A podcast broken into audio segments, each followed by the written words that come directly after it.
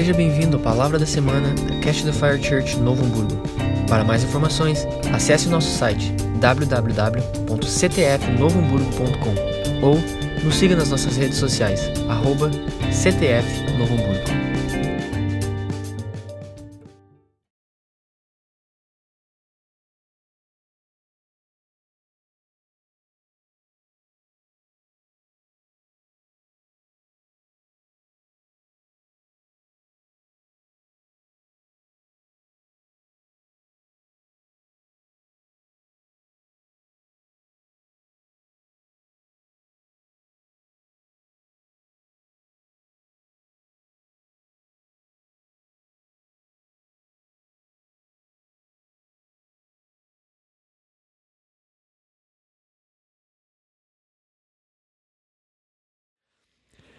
Efésios capítulo 2, o verso 1 diz assim: E ele vos vivificou, estando vós mortos nos vossos delitos e pecados, nos quais andastes outrora, segundo o curso deste mundo, segundo o príncipe das potestades do ar, do espírito que agora opera nos filhos da desobediência. Entre eles, todos nós também antes andávamos nos desejos da carne, fazendo a vontade de da carne e dos pensamentos. E éramos por natureza filhos da ira, como também os demais. E aí vem o verso 4, e essa é a beleza desse texto de Efésios. Que ele não, a gente não ficou nessa realidade. A gente não ficou numa realidade onde nós vivíamos segundo o curso deste mundo, segundo o príncipe da potestade do ar, segundo o espírito que opera nos filhos da obediência. Nós não andávamos segundo os desejos da, da nossa Enquanto ficamos, não ficamos presos a essa realidade de andar segundo os desejos né, da nossa carne, dos nossos próprios pensamentos, e éramos filhos da ira. Não, tem uma história. Tem um momento nessa história que tem um mas. Tem um momento na nossa vida, na minha vida e na sua vida, e se porventura isso não aconteceu, ele pode acontecer hoje à noite, aonde esse mas ele entra na sua história. Antes nós vivíamos distantes de Deus, com o nosso espírito mortificado, com a nossa realidade de vida mortos para o mundo, para a vida espiritual, para Deus. Andávamos de costas para Deus.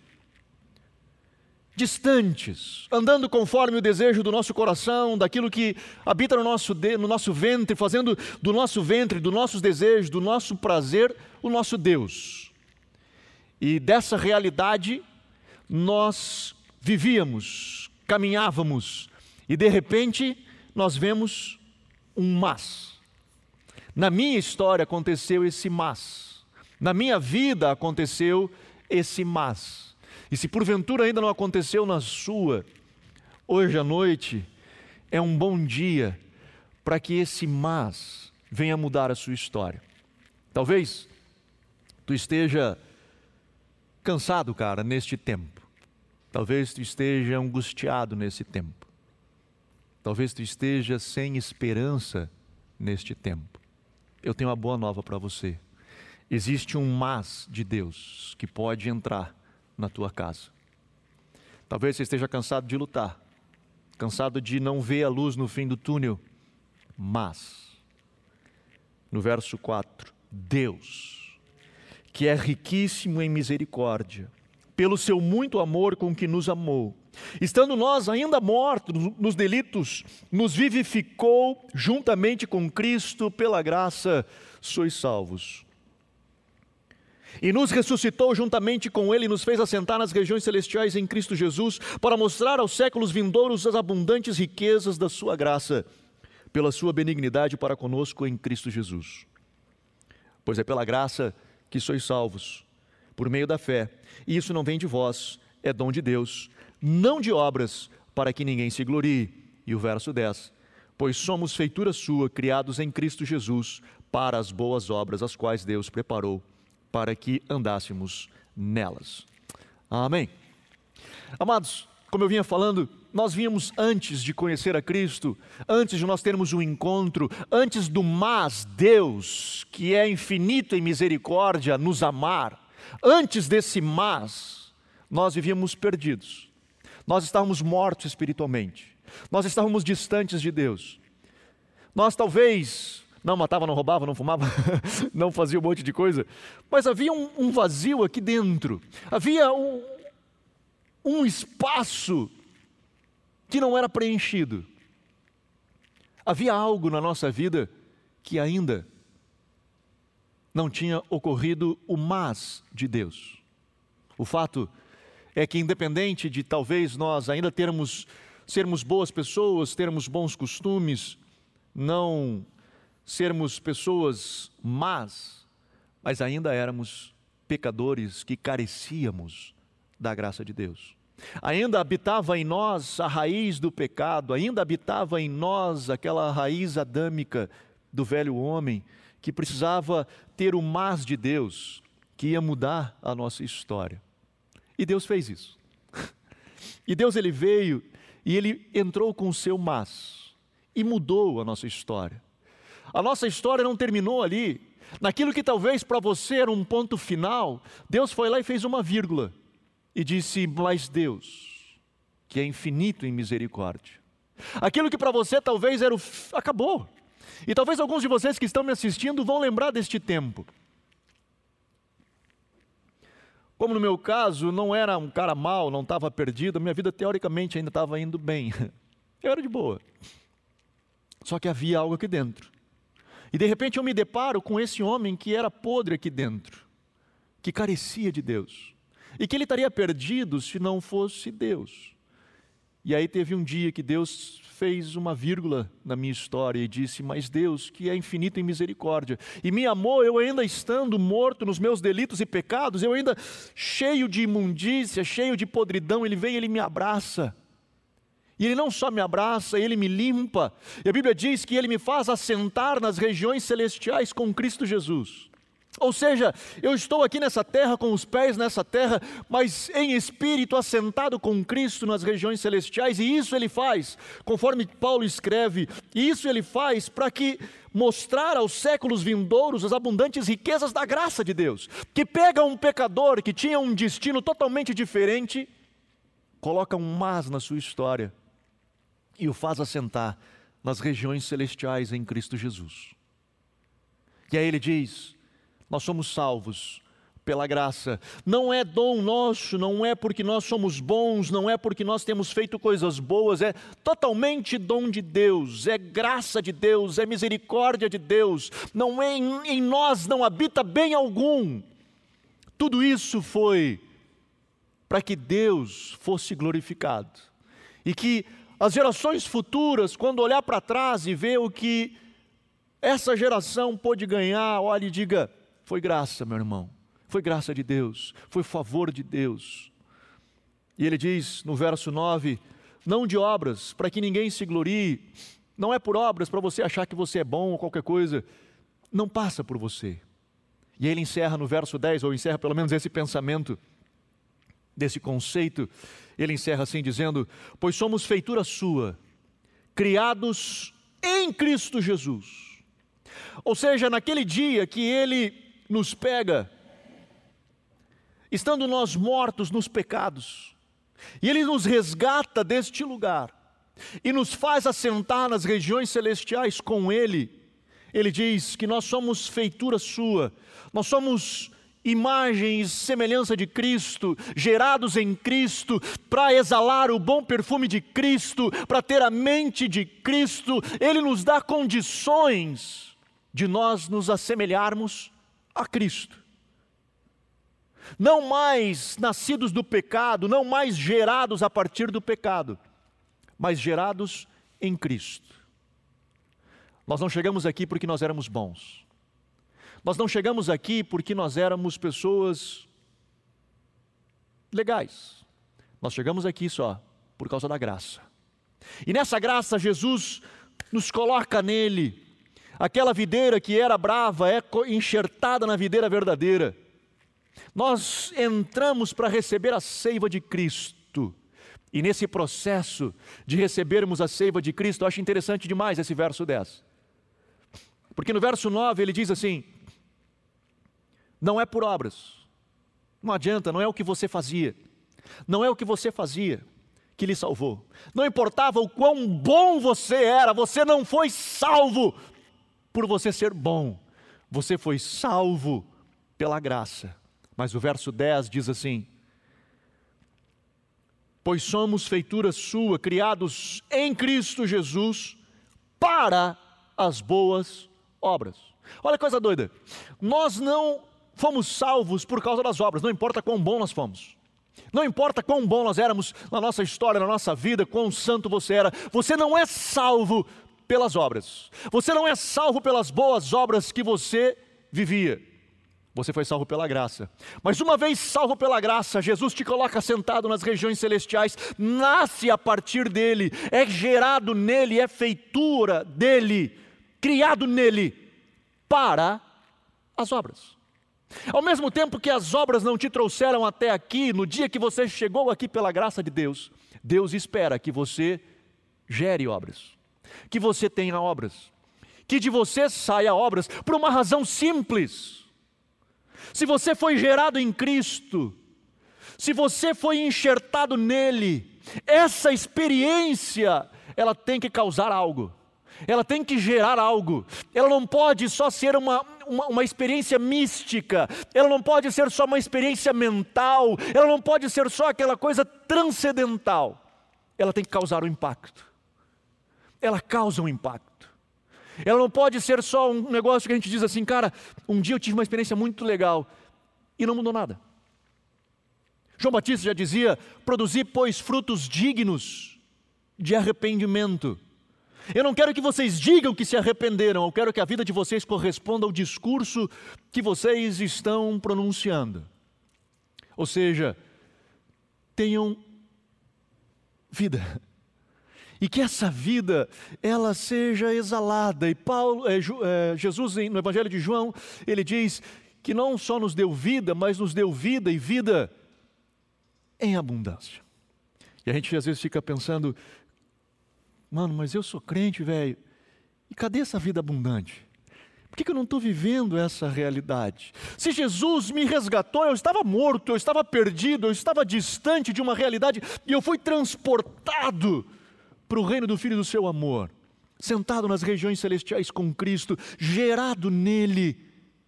É óbvio que ele tem uma expectativa de que eu reproduza algo aqui na terra.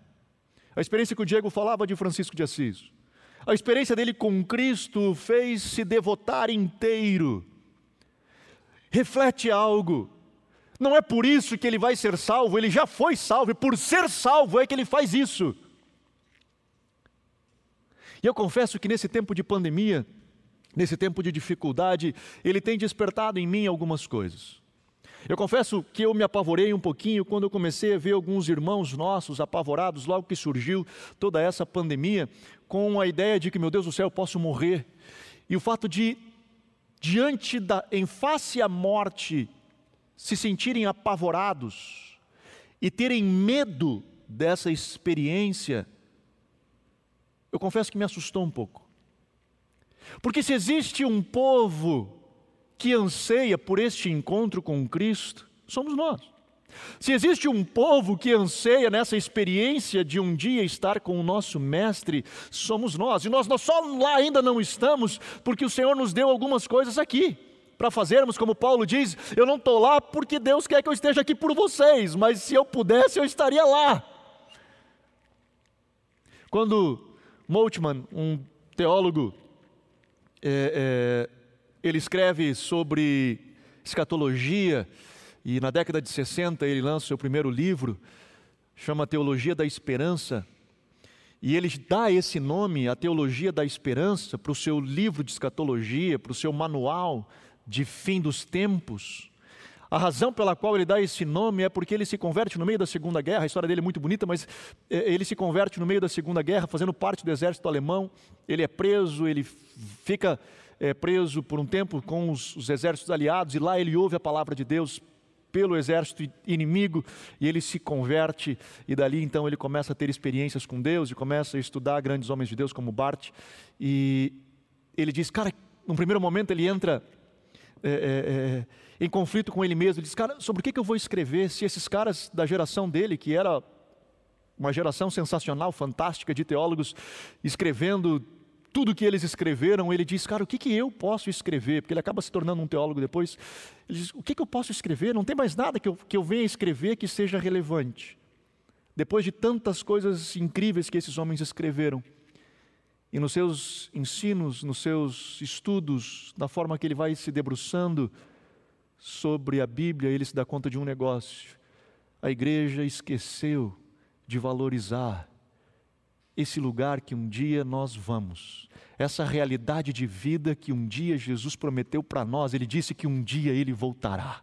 E aqueles que morreram com ele ressuscitarão primeiro e se encontrarão com ele nesse encontro glorioso, e aqueles que estiverem vivos terão seus corpos glorificados e se encontrarão igualmente com ele nos ares.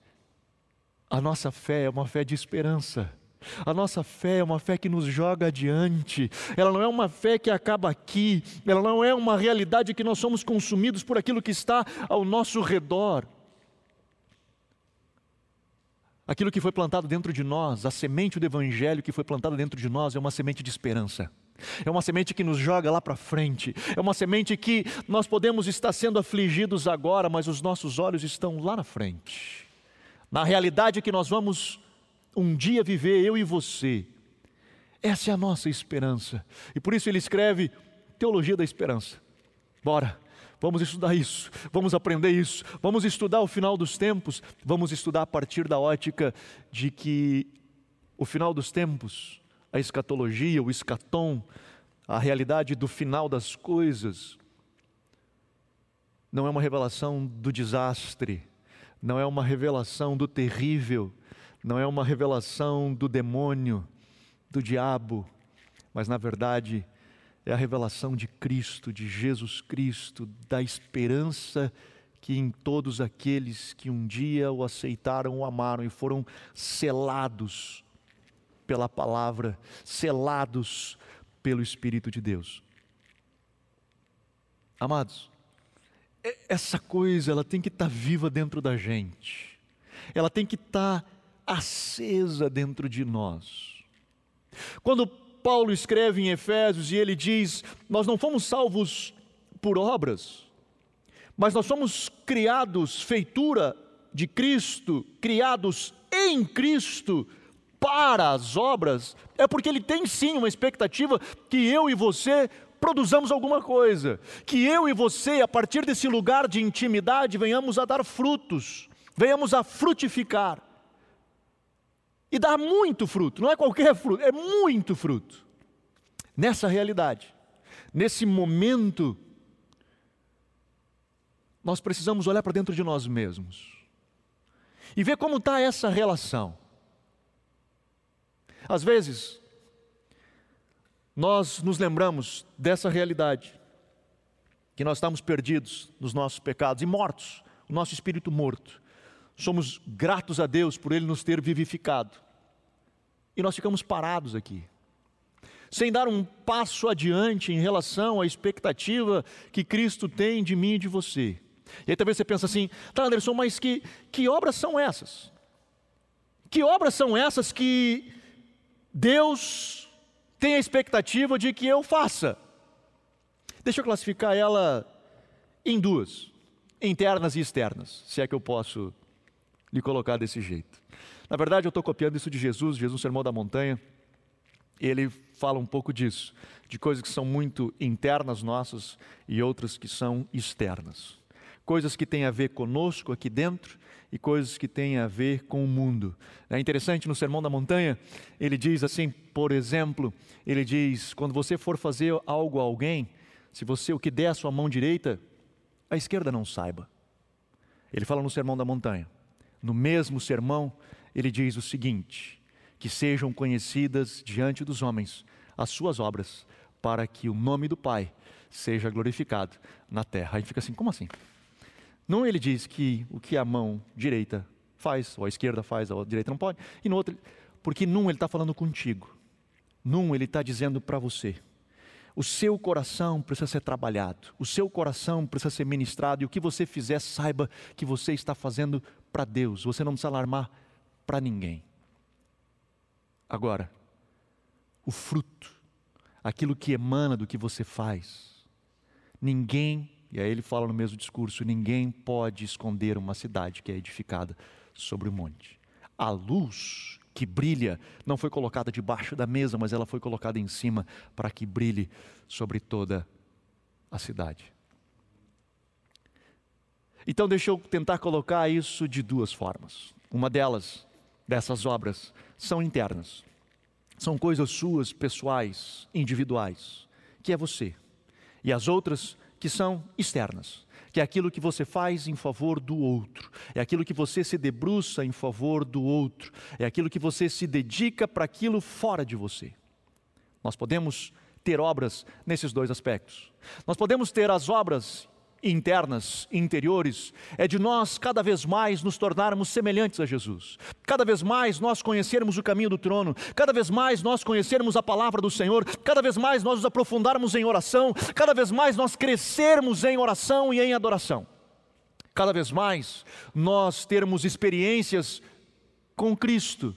Cada vez mais, a cada dia que passa, nós irmos evoluindo na nossa vida espiritual interior, é algo meu, é algo muito particular meu, aonde o meu desejo não é ser melhor do que ninguém. O meu único desejo é poder ser melhor do que eu fui o ano passado, o ano retrasado. E que 2021 eu possa estar melhor do que 2020, que 2022 eu possa estar melhor do que 2021 e que eu possa estar em constante crescimento, afinal nós somos transformados de glória em glória. E aí eu me deparo com a realidade da maioria de nós cristãos. Que nesse processo de ter sido, e todos nós temos essa realidade, perdido nos nossos pecados, imundo na nossa realidade, fomos amados por Deus sem merecermos, Ele nos transporta para cá, nos coloca sentado nas regiões celestiais, nos faz ser gerados por Ele. E aí Ele tem, bom, agora vamos lá, gurizada, vamos crescer. Antes vocês não conseguiam porque vocês estavam mortos e vocês estavam vivendo a partir dos desejos do seu coração, das suas vontades, da vontade que era pecaminosa, vocês estavam presos a essa realidade e não conseguiam tomar outra decisão. Pois bem, eu tirei vocês dali. Eu coloquei vocês aqui, gerados em mim. Então agora eu tenho a expectativa que a partir desse encontro vocês produzam frutos. A partir desse lugar de intimidade haja uma resposta a isso. E o que eu vejo na maioria da igreja é que nós somos muito felizes nessa experiência de ter sido salvos. Somos gratos a Deus pelo sacrifício de Cristo na cruz. E nós ficamos felizes demais que estamos assentados nas regiões celestiais sem exatamente saber o que isso significa, mas nós não damos um passo para cá, para começarmos a experimentar e frutificar a partir dessa experiência. Nós vemos pessoas com 20 anos, 30 anos de fé ainda cambaleando. Nós vemos pessoas tendo dificuldades de desenvolver um devocional, de desenvolver o prazer pela palavra de Deus, desenvolver uma realidade de vida de oração. Coisas que teoricamente deveriam de ser básicas na fé, elas têm essa dificuldade, elas são felizes de terem sido salvas, de não estar mais lá. Mas acabam vindo para cá, tendo condições de dar passos em direção a uma realidade diferente, e acabam fazendo escolhas que são, de novo, conforme os desejos da carne, fazendo a vontade da carne e dos pensamentos. Nós somos transportados para cá, uhum, sendo livres daquilo lá pela graça, mas estando aqui, nós escolhemos fazer coisas que nós fazíamos lá, porque nem eu e nem você nascemos orando, a gente não sabe orar. Ele demanda de nós um certo esforço, demanda de nós um certo sacrifício. Nenhum de nós, e eu sou um cara que tenho dificuldade para ler, até hoje, Todos os livros que eu li, tudo que eu fiz, eu li porque precisa. Estou sendo transparente com você. O meu sonho, cara, tô, assim, bem sincero. Tem uma amiga minha que diz: Cara, não vejo a hora de chegar um feriado para poder ler um bom livro. E eu fico pensando: Cara, não vejo a hora de chegar um feriado para dormir. Né? Sei lá, sou eu. Ou jogar bola, que agora não dá, mas é o que eu penso em fazer no feriado. Eu gostaria de ser assim, não sou. Então eu preciso me disciplinar demais a poder ler, eu preciso disciplinar demais a poder me dedicar a isso. Então, para mim, me demanda, exige, e eu me conheço, eu sei o que, que eu preciso fazer, como eu preciso fazer. Mas não é natural. Não acontece do nada. Não é assim, cara, eu me converti, que massa, mano. Agora eu vou começar a ler. Comecei a ler a Bíblia de montão, comecei a ler a orar montão. Não, não funciona assim. Ele demanda de nós um esforço. Mas a nossa carne não quer, o nosso pensamento não quer, a nossa mente não quer. E a escolha que nós fizemos é dizer: tá bom, então tá bom. Então se você não quer, não quer. Só que essa coisa de que nós andávamos segundo a carne, segundo os pensamentos, segundo a vontade da carne, era nesse lugar aqui, que nós estávamos perdidos, distantes de Deus. Nós não estamos mais nesse lugar, nós não precisamos mais estar nesse lugar, nós somos transportados por Cristo, agora sentado nas regiões celestiais, para viver uma outra realidade, caminhar de uma outra forma. E o que é triste é que nós continuamos fazendo escolhas pobres que nós fazíamos antes. Isso é ruim. Isso é ruim. A segunda forma que nós podemos trabalhar de que obras são essas que Paulo está dizendo aqui, que, que realidade é essa que Paulo está expressando aqui, é em relação ao outro. É o que eu faço em relação ao outro.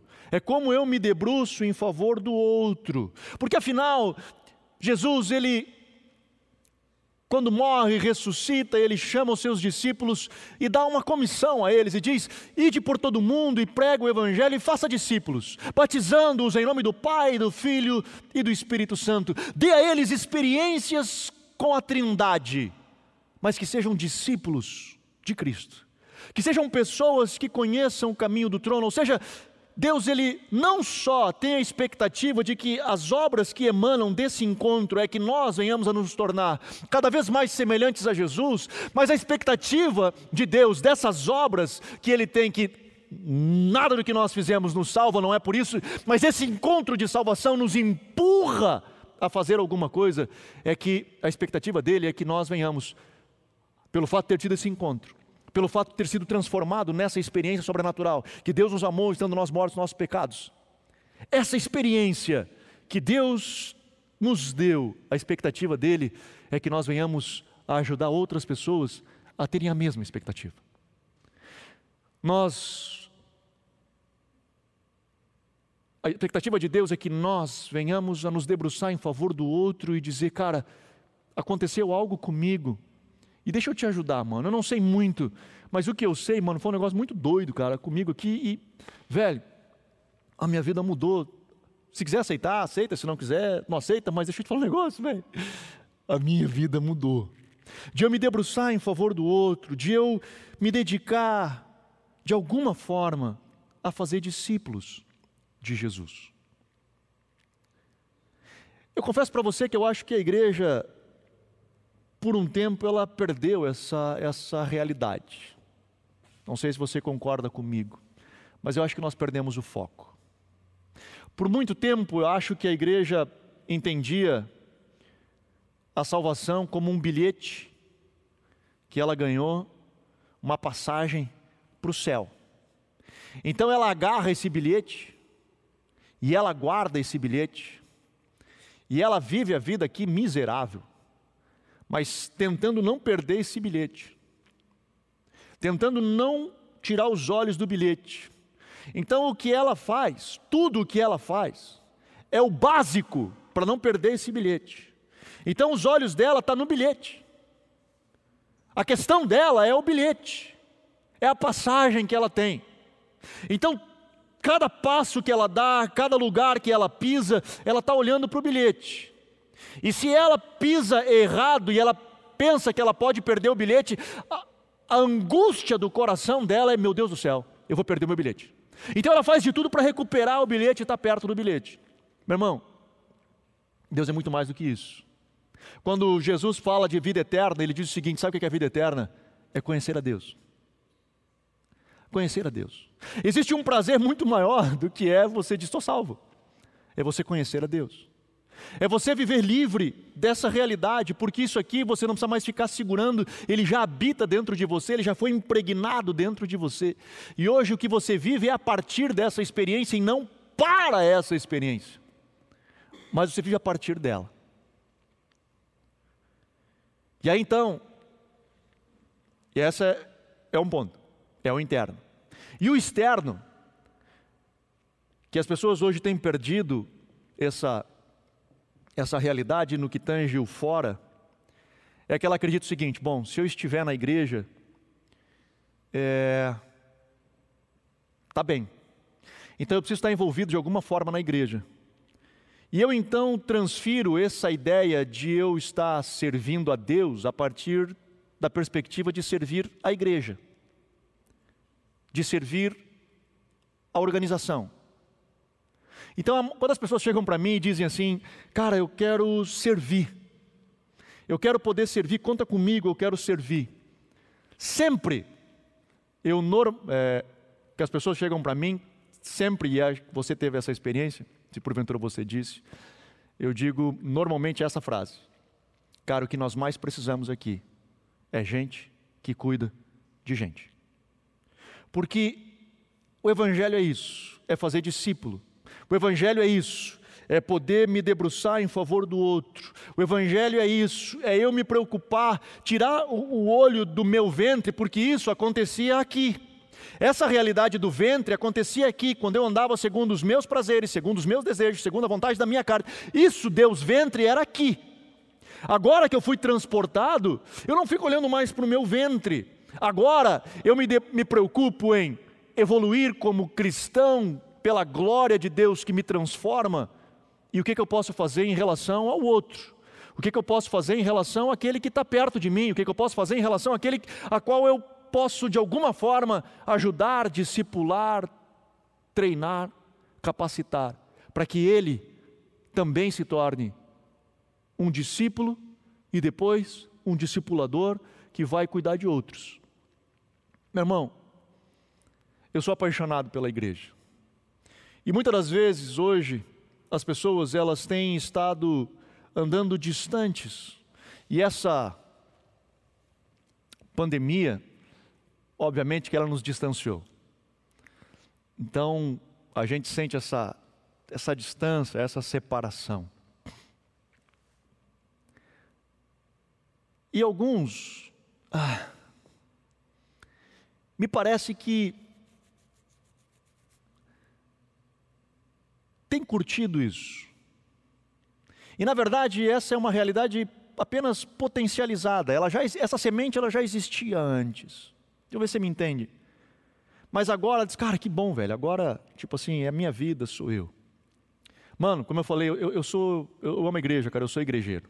E quando eu falo que eu amo a igreja, não é a organização. Salomão, ele escreve você já, a gente normalmente usa isso para falar de casais, né? Quando diz o cordão de três dobras, ele é mais difícil de ser rompido. A gente usa ele para marido e mulher e, né? Que faz a dobra e uma terceira dobra que seria Deus. E isso é muito forte, é muito real no casamento, mas ele não fala especificamente sobre isso. Quando Salomão escreve, ele está falando sobre qualquer relação, qualquer relacionamento. E a nossa vida espiritual, ela é muito conectada com a igreja. Ele é muito conectado com o ambiente igreja. De novo, eu digo, não é o templo, não é o prédio, não é a instituição, não é a denominação que se exploda a denominação, mas é o organismo vivo, é aquela pedra viva, é aquele que Cristo é o cabeça e é o corpo dele. Isso é a igreja. A igreja não sou eu, e quem está mais tempo com a gente já me ouviu falar disso.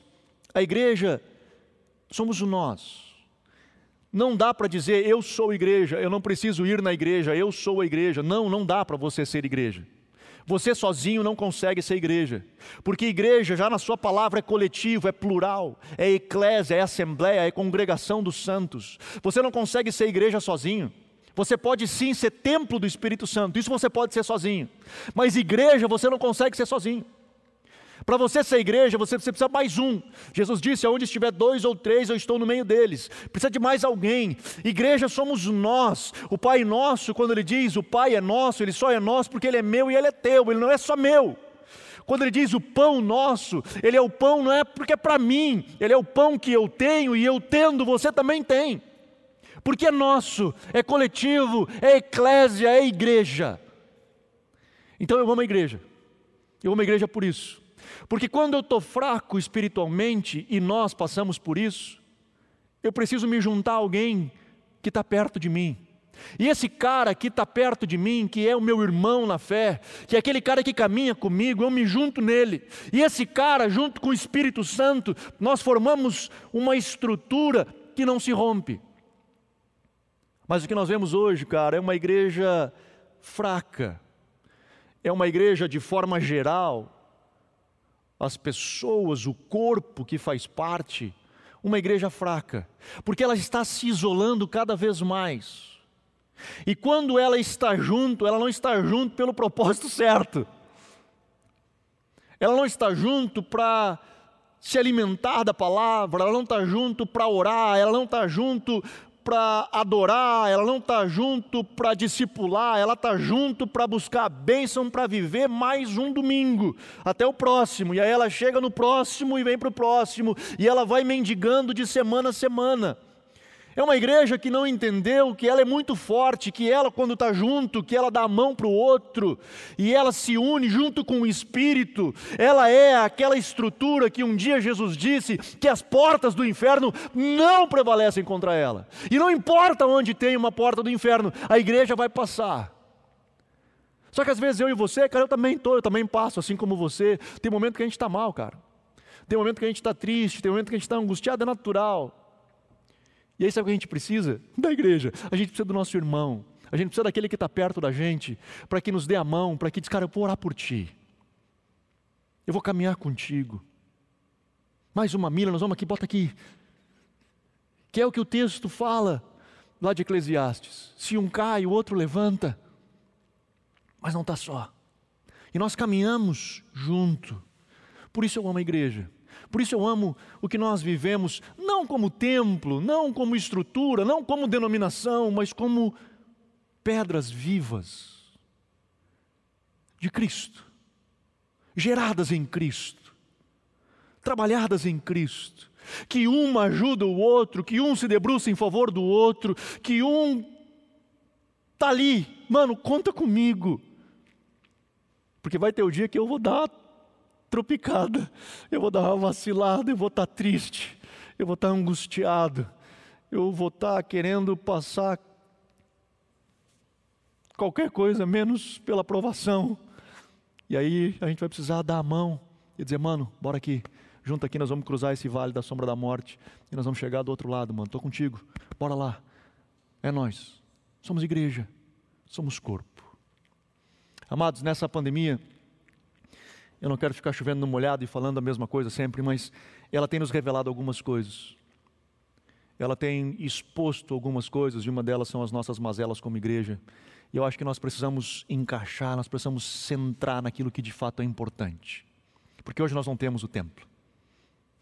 Nós não temos mais o templo. Vamos ter, espero, logo, porque eu estou com saudade mais da galera. Nós não temos o templo. Mas continuamos sendo igreja continuamos sendo igreja. Não porque eu sou igreja, mas porque eu continuo conectado com pessoas. Eu continuo tocando, conversando, orando. Nós continuamos interligados. Eu não me isolei num canto. Eu continuo vivendo igreja. Somos igreja, nós somos corpo. Um ajuda o outro, um anima o outro, um contribui com o outro. A minha oração nessa noite é que nós possamos crescer neste tempo.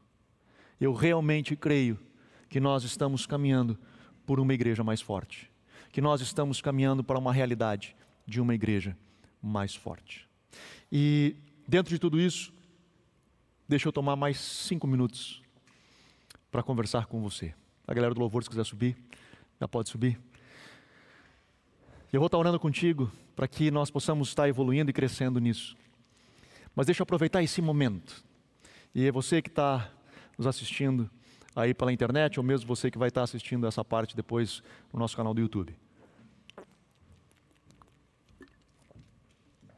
Diante de tudo isso que eu falei para vocês até agora, diante dessa necessidade de nós estarmos trabalhando aqui dentro, de nós estarmos tendo dificuldades de trabalhar aqui dentro, muitas das vezes, e de nós também termos dificuldade de nos debruçarmos em favor do outro, que a igreja vem vivendo essa realidade. Nós queremos, como igreja, poder, como corpo, como um cordão de três dobras, nós estarmos perto de você e caminharmos juntos para que você seja transformado, para que você também transforme. Então, o que, que nós vamos estar fazendo a partir desta semana? Preste atenção. Nós vemos trabalhando com os nossos GFs já desde que iniciou a CTF, na verdade, a primeira reunião da CTF, quando ela nasceu, nasceu na minha casa, num GF. Nós começamos com um GF, foi assim que nasceu a CTF no Hamburgo. Nós sempre tivemos esse conceito. Mas hoje nós estamos vivendo uma realidade distinta, uma realidade online. E essa realidade do online, e acredito eu, já falei outros cultos, até que nós tenhamos a vacina, provavelmente nós não vamos poder nos reunir nas casas presencialmente, vamos ter algumas dificuldades aí até que a vacina de fato venha, me parece, não sei, mas me parece. Mas tem algumas vantagens nisso. O online não é a mesma coisa. Como eu tenho falado desde o início, você está aí na sua casa, eu estando aqui, não é a mesma coisa. Mas é uma ferramenta que nós temos. E você pode estar tá me ouvindo e eu posso estar tá conversando contigo. E eu posso estar tá chegando até a sua casa através dessa ferramenta. Os nossos GFs, eles têm acontecido online. E a vantagem desse online, que não é a mesma coisa de estar presente, eu sei disso. Mas a vantagem dele, por exemplo, é que você pode estar em casa, toma o seu banho, janta, e vai começar, sei lá, o GF às 8 horas da noite. Você está em casa e você liga o seu computador ou o seu celular e você participa daquela reunião, que é uma reunião que dura 40 minutos. 40 minutos. Somente 40 minutos. E nessa reunião que você se reúne por 40 minutos, você interage com seus irmãos, você vive a família da fé e você está crescendo e recebendo e sendo ministrado. Encerrou os 40 minutos, se bobear, você já está deitado de pijama na cama. São apenas 40 minutos nós estamos reestruturando todos os nossos GFs. E a partir desta semana, nós teremos até agora 17 GFs. Lembra, nós tínhamos oito grandes grupos. Nós estamos criando mais GFs e vamos iniciar essa semana com 17. Tem 17 líderes que vão estar com o seu GF online, através da plataforma Zoom, para estar perto de você. E a formatação dele a ideia dele é que de fato dure 40 minutos, os 40 minutos. E nós vamos, através dessa liderança, pegar você pela mão e ajudar você nessa caminhada. Você que foi transportado aqui para essa realidade de vida em Cristo e que talvez está tendo dificuldade para orar, para ler a Bíblia, para meditar, que você tem gostaria demais, mas não consegue. E você luta, luta, luta e não consegue. Você tem dificuldade. Pois bem, eu tenho uma boa nova para você. Nesses GFs, nós vamos iniciar estudando justamente isso. Nós vamos falar sobre as disciplinas espirituais. Nós vamos trabalhar em cima de um livro da celebração da disciplina do Richard Foster. E nós vamos estar pegando você pela mão e ajudando você na sua jornada. Por quê? Porque nós somos igreja. Porque nós somos um corpo. E que se nós estivermos juntos, um cordão de três dobras, ele não se rompe. Nós vamos pegar você pela mão e vamos ajudar você passo a passo na sua jornada com Cristo. Mas Anderson, eu não tenho tempo. Você não tem 40 minutos do seu tempo para se relacionar com a igreja. Na semana inteira, 40 minutos. Não, mas eu não posso ter a sua quarta. Escreve para nós. Nós vamos arrumar um jeito. De todos aqueles que talvez não possam ter sua quarta, que normalmente são os nossos GEPs, nós vamos arrumar um horário. São só 40 minutos. Para que você esteja conectado e que você esteja crescendo. Se você é essa pessoa que tem caminhado em dificuldades, cara, você precisa estar nesse lugar. Você precisa fazer parte disso. Os GEPs eles serão menores. Eles serão um grupo bem mais reduzido do que era, justamente para nós podermos estar perto justamente para nós podermos estar conectados. Por isso nós estamos aumentando e queremos aumentar ainda mais o número de GFs. Se tiver que ter 100 GFs, nós vamos trabalhar com os 100 GFs, não tem problema. Mas nós queremos estar perto de você, porque um cordão de três dobras não se rompe. Quando a igreja está conectada com o Espírito Santo, ele não se rompe. Quando um está cansado, o outro ajuda. Se você é essa pessoa que precisa, cara, o GF é um lugar sensacional. Mas Anderson, sabe que eu estou me dando mais ou menos legal assim na minha vida. Eu estou conseguindo lidar com algumas coisas. Que bom, meu querido. Então, eu quero pedir a você que esteja junto conosco. Esteja ali, trabalhando, dedicando, evoluindo, se debruçando em favor do outro, dando a mão então para esse que não está conseguindo e diz: Mano, eu sei, já passei por isso aí, eu quero te contar a minha experiência e nós vamos crescendo como igreja. Ou talvez você faça parte de uma terceira categoria, dizendo assim: Não, Anderson, eu estou bombando, velho, eu estou bem zaço, assim, sabe? Eu sou o cara, sou fera, mano, sou feraço, assim, estou voando. Então, mano, eu preciso de ti, eu preciso que tu me ajude a ajudar outras pessoas. Então, me escreve, que nós vamos estar montando um grupo e você vai debruçar e ajudar pessoas que assim como você conseguiu chegar onde você chegou, nós vamos ajudar pessoas que lá cheguem. Nós vamos nos debruçar, fazendo com que conheçam a palavra do Senhor, que conheçam as verdades do evangelho, que conheçam o caminho do trono, que saibam entrar lá, que saibam se debruçar em favor do outro. Meu irmão, por muito tempo, por muito tempo, a gente falou disso, a gente pregou nisso, a gente falava dessas coisas.